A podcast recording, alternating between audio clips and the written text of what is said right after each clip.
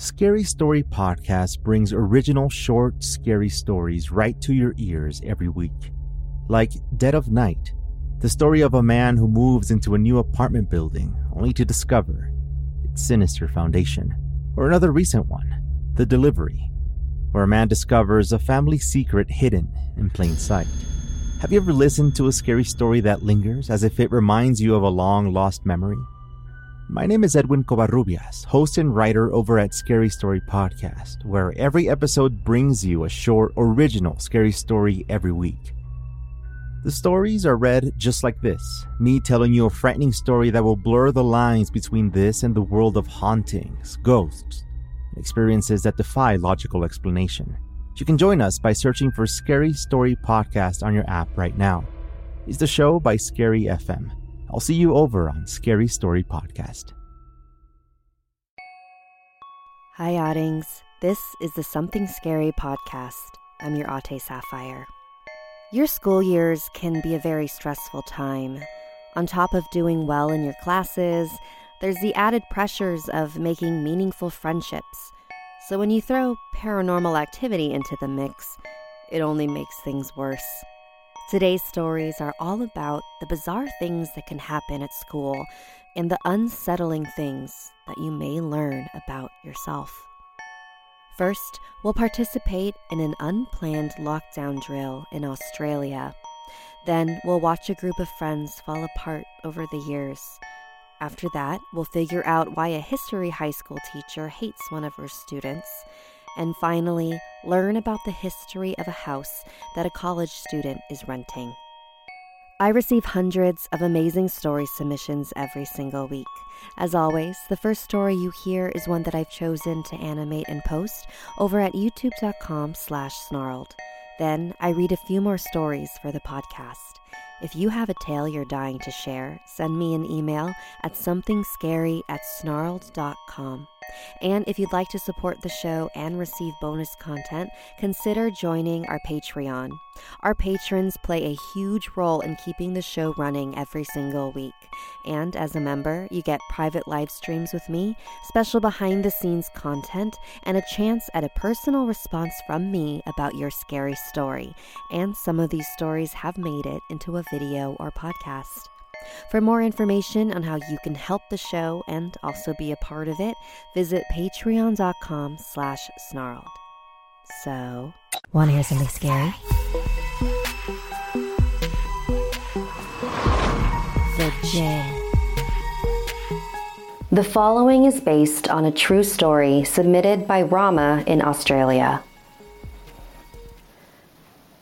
Back when I was still in the eighth grade, I witnessed one of the worst things in my life. Before class, my best friend Sarah would meet me at my locker and we'd gossip and chat until first period, which we had together. And I remember this particular morning, she came up to my locker like usual, but she didn't seem like herself. I asked her if something was bothering her, but she didn't say much. She just sort of stared, I told her that if she wasn't feeling well, she should probably go home. Then the bell rang, and I began walking towards the direction of our first class, but she didn't follow me. I didn't want to be late, so I left without her. When I got to class, I told my teacher, Mr. Tamer, that Sarah wasn't feeling well and should probably go home. Sarah was his daughter. He thanked me for telling him, and just as he was about to leave the room to check on her, a booming voice came on the school intercom. Code black. I repeat, code black. We were used to lockdown drills. We had them throughout the school year, so everyone just thought it was one of those drills. And so Mr. Tamer locked our doors, and we all sat quietly in our seats. But all I could think about was Sarah. I hoped it really was just a drill and that she wasn't alone out there, in danger. Then the voice crackled again through the speakers. All of the religion teachers, please come to the office immediately. Mr. Tamir was one of them, and so he left without a word. In all of our previous drills, they'd never asked for the religious teachers before. I remember thinking it was very curious. About an hour had passed before the lockdown ended. It was definitely one of the longest ones we had. The voice on the intercom told us we were safe to move to our next period. We were all so tense and curious to find out what was going on. I remember leaving my classroom and seeing the other students pointing towards the windows. I followed their gestures and saw strange red smears on the glass. They almost looked like handprints, like someone was banging on the windows. But it didn't make sense. How could there be blood stains on every upstairs window in the building? It was so odd. The next day at school, Sarah wasn't there. I figured she probably still didn't feel well and was staying home to rest. But when I went to first period, we had a substitute teacher. Mr. Tamer didn't show up to school either.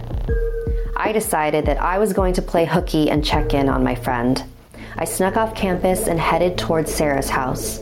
When I got to the door, I rang the bell, but nobody answered. There were cars in the driveway, so I knew people were home. I rang again, still nothing. I knew Sarah's bedroom was on the ground level to the left, so I decided to go up to her window to see if I could get her attention. As I approached the window, I heard lots of shouting and loud noises. I pressed my face to the glass and saw Sarah kicking and screaming as her father shook her by the neck. I gasped loudly, and he turned his head towards me. I ran around the house and through the front door. When I opened Sarah's bedroom door, she was no longer in her father's grasp. She was on the bed, motionless. Her father was crying over her body. I knelt down next to him and cried with him. He explained that one of the teachers had found Sarah banging her head on the windows at school and smearing the blood with her hands. Sarah said she had to because the jinn inside of her wanted to eat her blood.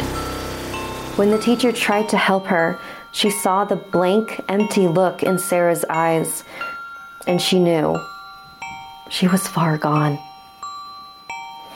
I have been up all night and day praying and trying to save her, but I didn't know what I was doing. It wasn't supposed to go this far. This wasn't supposed to happen. Mr. Tamer continued through his tears. But at least now, at least now, she is at peace.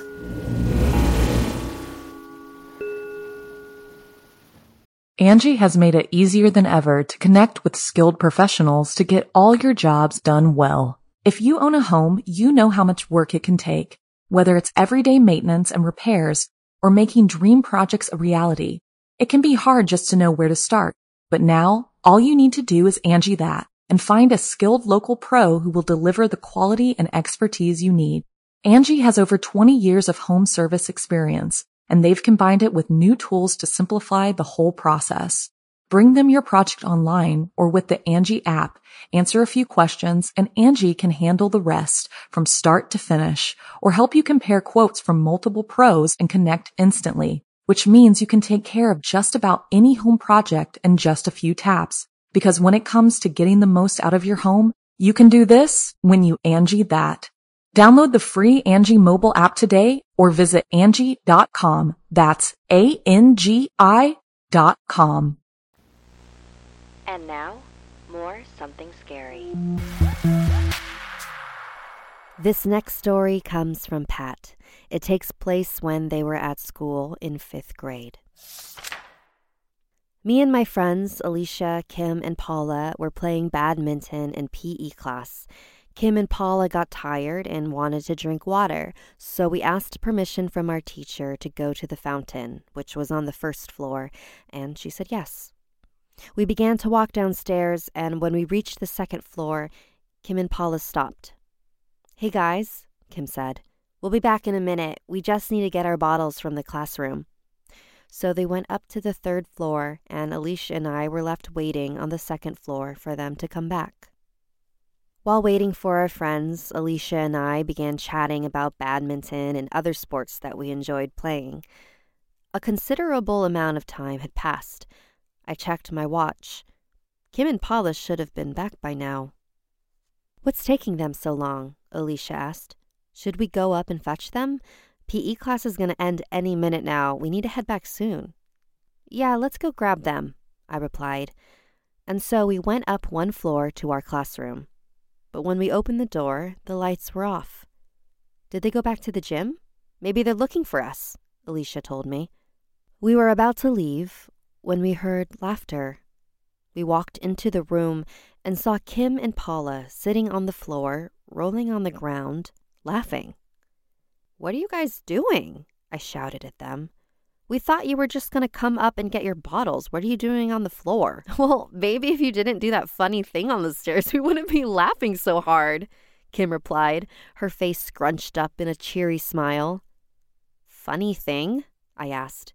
What are you even talking about? It was just a few minutes ago. You were looking at us outside while we were on our way to go back, and Alicia did this funny face while taking her headband off, and she smelled it, and then both of you walked away and went downstairs. We were waiting for you downstairs the whole time, I interrupted. Oh, Kim said in a very confused tone. Well, if it wasn't you. Hey, quit it! Alicia snapped at both of them. Stop making up stories to scare us. Why would we lie about something so stupid? Kim said defensively. We remained in silence for the next few minutes. We were thinking about what had just happened, trying to make sense of it, but before I could speak, our classmates and PE teacher started filing into the room, and we all took our seats. That was the day our trust issues began. Kim and Paula continued to claim that they saw me and Alicia acting strangely when we weren't there. And over time, the things that they began to accuse us of got progressively worse. They started accusing us of flirting with their crushes, stealing their things, spreading rumors. Alicia and I knew none of it was true, and we tried to convince our best friends that they were mistaken, but it was no use. Eventually, Kim and Paula stopped speaking to us. I'm a bit older now. Alicia and I are still good friends. It was actually the other day that she brought up these incidents to me. Remember how we had that falling out in fifth grade with Kim and Paula? She asked. Oh, yeah, I forgot about that, I replied. I was thinking about them recently, Alicia continued because I saw them in the news. Oh my God, are they okay? What happened? They were arrested. Oh my God, what did they do?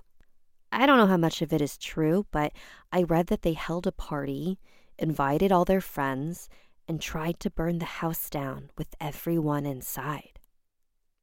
I sat in silent shock. I couldn't believe that Kim and Paula could do such a thing. I had so many questions racing through my mind. Were the people in the house okay? Did anyone die? I know this might sound, I don't know, disrespectful or something, Alicia continued, but I'm actually really glad we weren't their friends anymore, you know, like like we dodged a bullet. I nodded. I don't think that's wrong to think.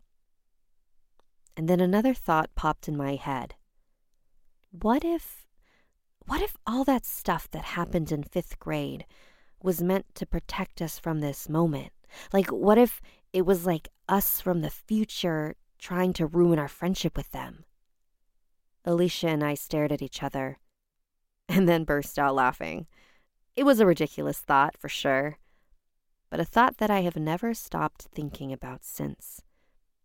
I mean, that's absolutely impossible, right? Ooh, I love me a good time travel doppelganger story. Thank you so much, Pat, for sending that in. Um, it definitely does sound like you dodged a bullet there, and I'm glad that you and Alicia were not at that fire party.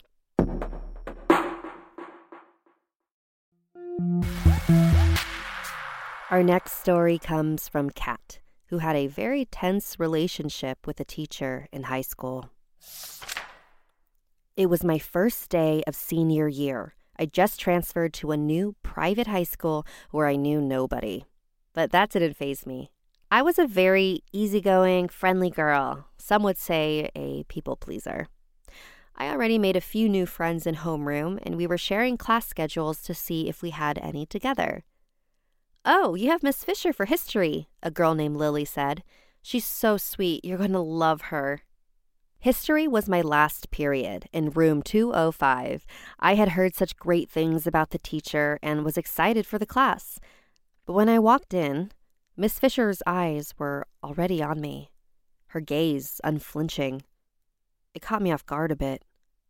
Why was she staring at me like that? I looked away and took a seat. The next 50 minutes didn't get any better.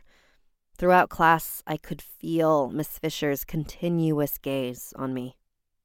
The next day at homeroom, Lily asked me what I thought of Miss Fisher. Not really one to disagree, I smiled meekly.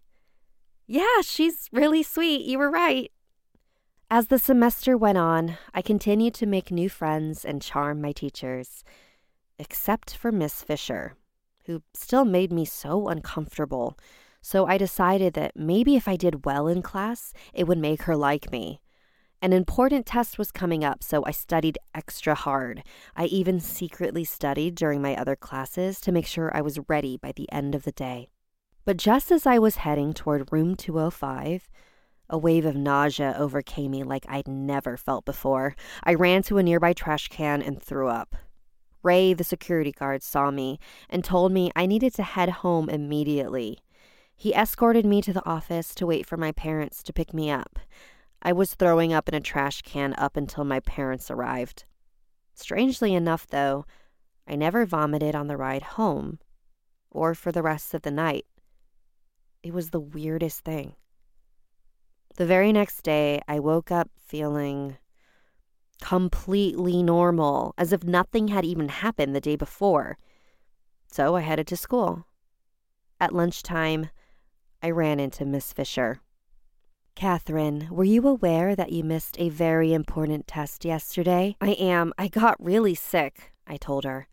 Is there any way that I can make it up? Miss Fisher smiled but it wasn't comforting. And you think that would be fair for your fellow classmates? I I'm really sorry I was sick. You know what's interesting, Catherine, is that you were marked present in all of your classes yesterday, except for last period. I got sick right before the test. Miss Fisher smiled again, condescendingly. How about this, Catherine? Because I like you, I'll let you make up the test during class today. Oh, thank you, Miss Fisher. Thank you so much. I was relieved, but also a little confused. Miss Fisher actually liked me? She had a weird way of showing it. It was almost time for my last class, and I was ready to nail this test. But when I got to the room and opened the door, it was completely empty. The lights were off, and Miss Fisher was nowhere to be found. I double checked the number. It was room 205. I double checked my watch. It was definitely class time. Was Miss Fisher messing with me? Was I losing my mind? I walked down the hall to the next room. That room was also empty. And the next, and the next. Where did everyone go? I was on the verge of tears at this point. I didn't know what to do. So I headed back to 205 just to make sure it really was empty. But just as I got to the room, the bell rang. Students began pouring out of every classroom. I looked at my watch. School was over. After the flood of students left the room, I went inside to find Miss Fisher. She did not look happy. Catherine, I'm very disappointed.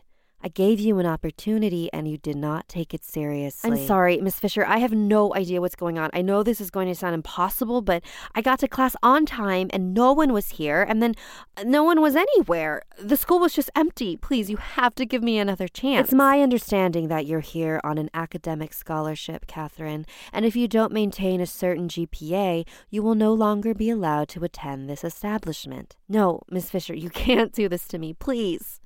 And then Miss Fisher sped towards me and came right up to my face. I know who your family is, you little shit. Your ancestors killed my ancestors, and if you think I'm going to let a little bitch with witch hunter blood into my classroom, you are very sorely mistaken. So you really only have one choice, Catherine. I had no idea what she was talking about. Ancestors? Witch hunter blood? This was the first I had heard of any of this, but I didn't want to stay there any longer. I ran out of the room with Miss Fisher's laugh echoing behind me. My parents were understandably not happy about me having to transfer schools again, but when I explained the weird things Miss Fisher said to me, they looked at each other intensely, and they sat me down. And that was the day I learned about my family history. Ooh, I also love me a good witch story. Thank you, Kat or Catherine. I don't know how to call you. And I'm just glad that you are no longer in that school.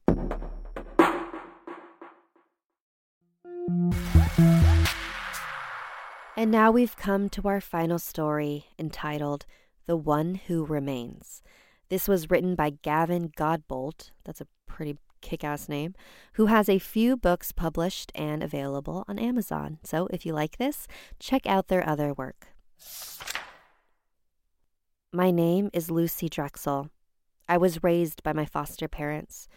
Growing up, I didn't know much about my biological family only that my mom and dad had died in a car accident when I was only a baby. My foster parents meant the world to me. I have a gift for words, poetry, and writing. My parents would always show up for any literary contests that I was involved in. I guess I got it from the biological side of my family.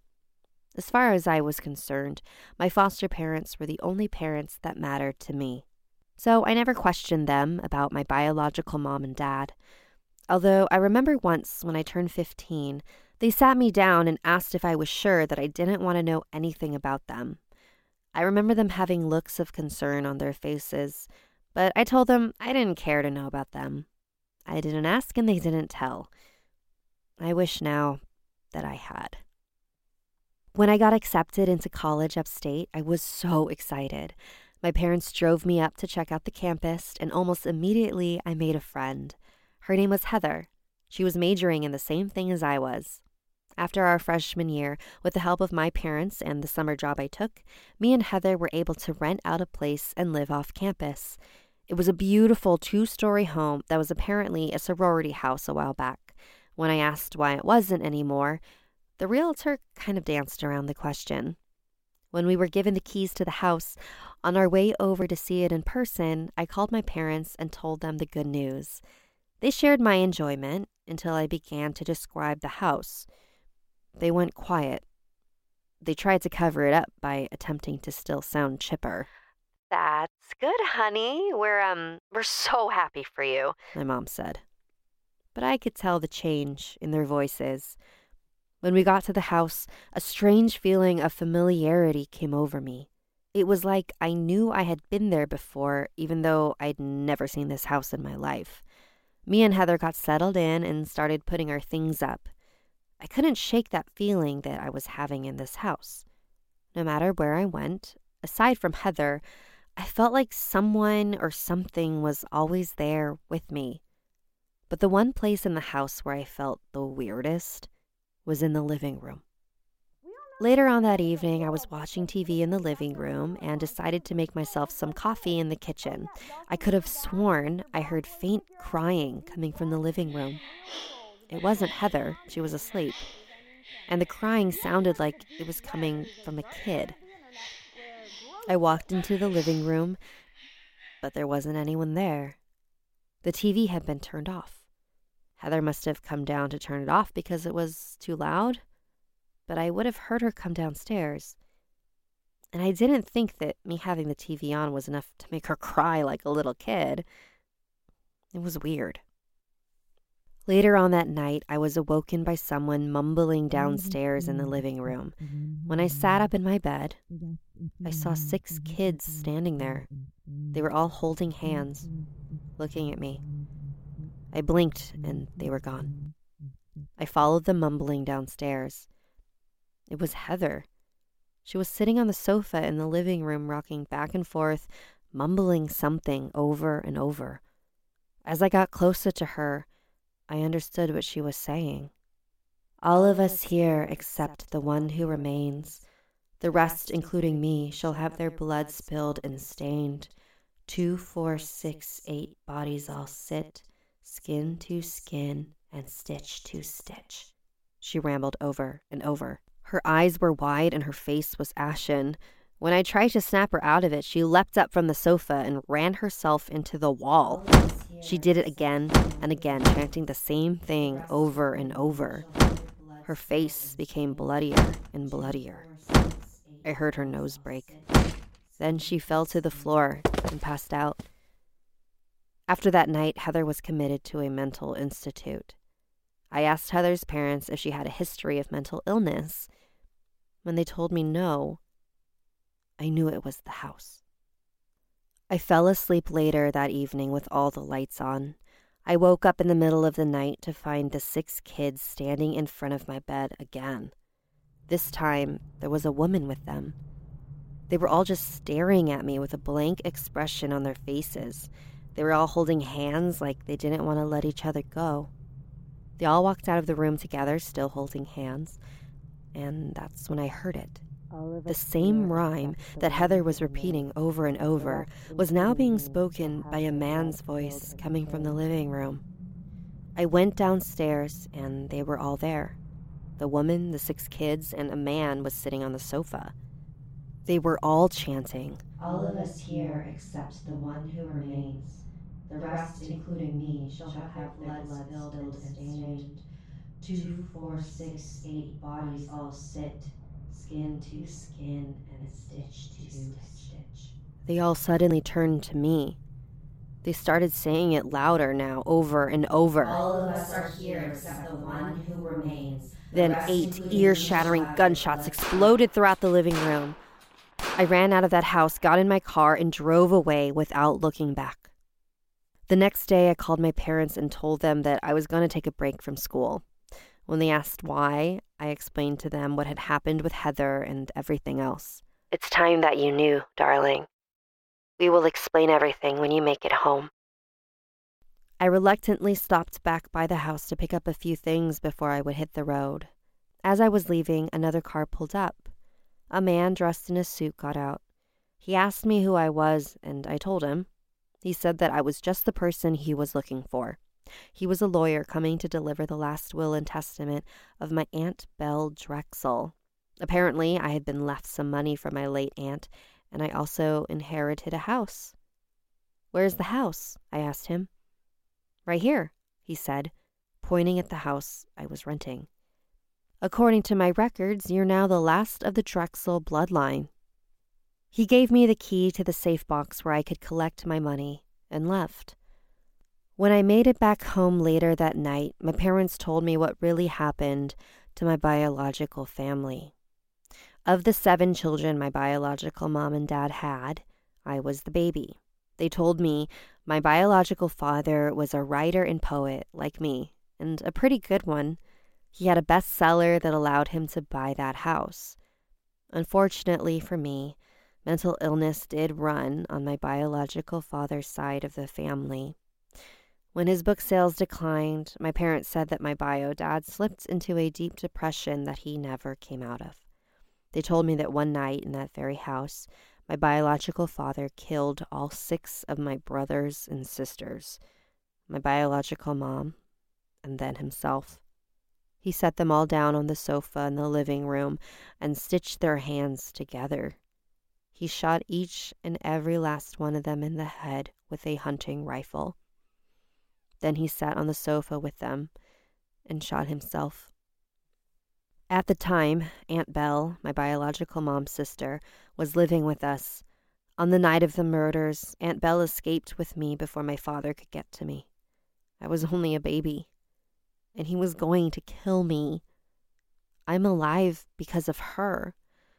I showed them the huge folder that I picked up from the safe box at the bank. In the folder were articles and newspaper clippings of my family's murder, crime scene photos, and a tape recorder.